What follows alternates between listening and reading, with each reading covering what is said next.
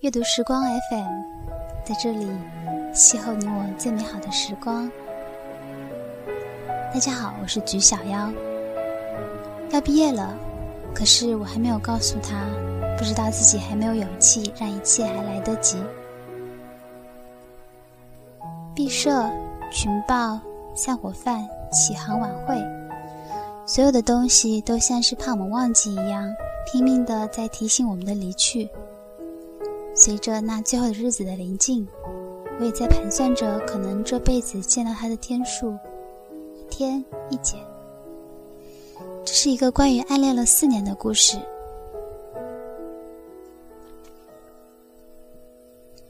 我和他同届同院，但是不同班级。第一次遇见完全是巧合。那是一次学校的演讲比赛，我被室友拉去给别人加油。他则是参赛的选手，一束灯光照下来，他整个人都像镀了一层金子一样。他的声音，他的抑扬顿挫，都是让人一听就会立马喜欢上的。后来他得了第一名，正如我希望的那样。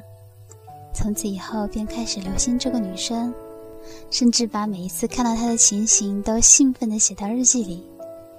她背一个小书包。那天天降着小雨，见到他打一把淡蓝色的伞，顿时觉得岁月美好。好几次在同一个自习室遇到他，有时候是推门进去就能看到他安静地坐在一个角落写写画画，有时候是自己正在自习，他便推门进来。学校这么大，自习室这么多，每回都能在同一个屋子里学习，都很幼稚的在感叹缘分这东西。历尽千辛万苦要他的手机号，却又不敢打，懦弱到只会发匿名短信，而他却从来都没有回复过。他一定是一个不喜欢这种风格、比较专一的人吧？我这样安慰自己。我本身极不善于送礼物，所以他生日的时候，很白痴的选了一件取材于他人人相册偷来的相片的创意礼物。为了找一个合适的礼品盒，翻遍了淘宝的页面，又跑去小店打好包装。记得当时还被老板娘笑来着。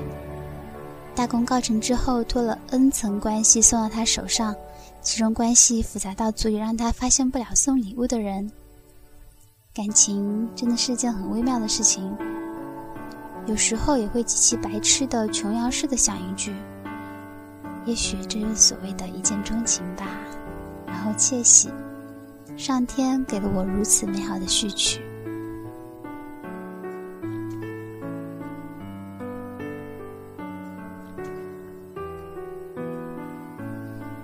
他来自洛阳，牡丹之城。我第一次听到的时候就感觉和他的气质好吻合啊。被问过很多次，干嘛不直接表白？可是，他实在太过于优秀，稳居年级前三的成绩，各种比赛一等奖，再加多才多艺，这样一个女神级的女生，我一直以为只有小说里才能存在，不知道有多少人明白我在说什么。但是现在临近毕业，有一句话一直在我的脑海里反复出现，可能以后都不会再见到了，再继续错过。遗憾一辈子，就是这句话。再继续错过，遗憾一辈子。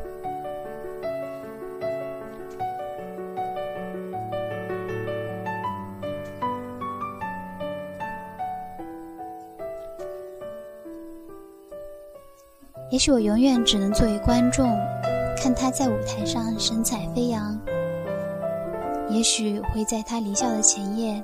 跑去找他聊聊，告诉他这些年没有察觉的事情，就像多年未见的老朋友一样。这里，这个故事已经完了。我不知道最终他有没有把那份心意说出来。我只想告诉他，这份感情经过岁月会化作美丽的回忆，让人怀念。有谁不曾为那暗恋而受苦？我们总以为那份痴情很重很重，是世上最重的重量，有一天蓦然回首，我们才发现，他一直都很轻很轻的。我们以为爱得很深很深，来日岁月会让你知道，它不过很浅很浅。最深和最重的爱，必须和时日一起成长。亲爱的小男生，你一直做得很好，你做的最对的就是把它深埋起来，没有让他看到。要毕业了，你告诉他了吗？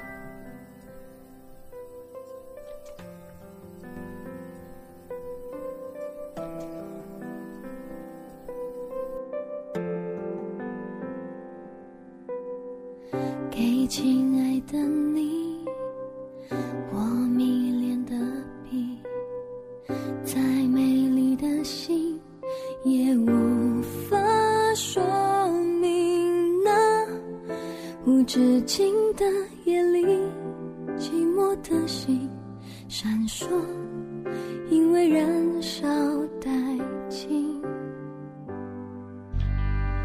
给亲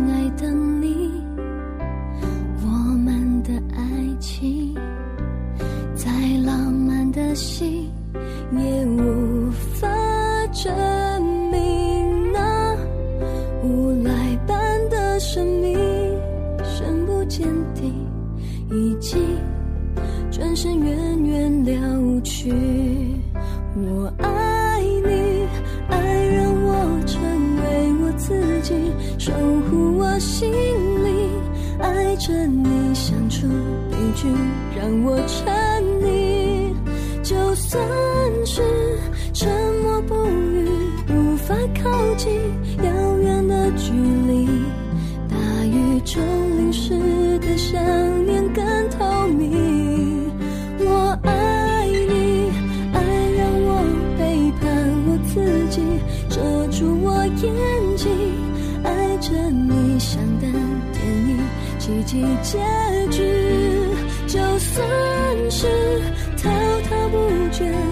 无法平息嘲笑的声音。爱如诗写不出个几句。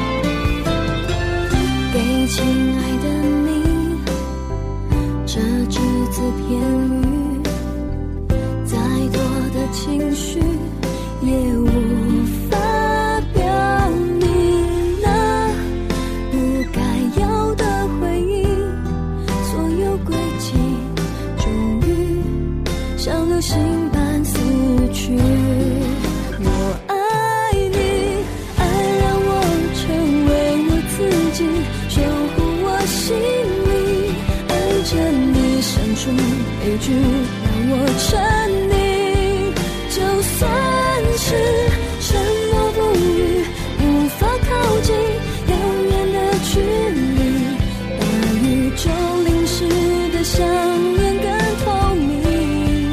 我爱你，爱让我背叛我自己，遮住我眼睛，爱着你，想的电影，情节简。是滔滔不绝无法平息嘲笑的声音爱如诗写不出个金句我爱你爱让我背叛我自己遮住我眼睛爱着你像看电影奇迹结局。就算是小的是你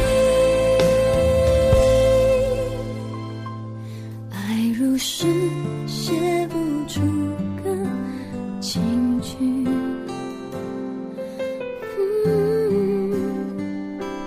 爱如歌而你是我的终据我的爱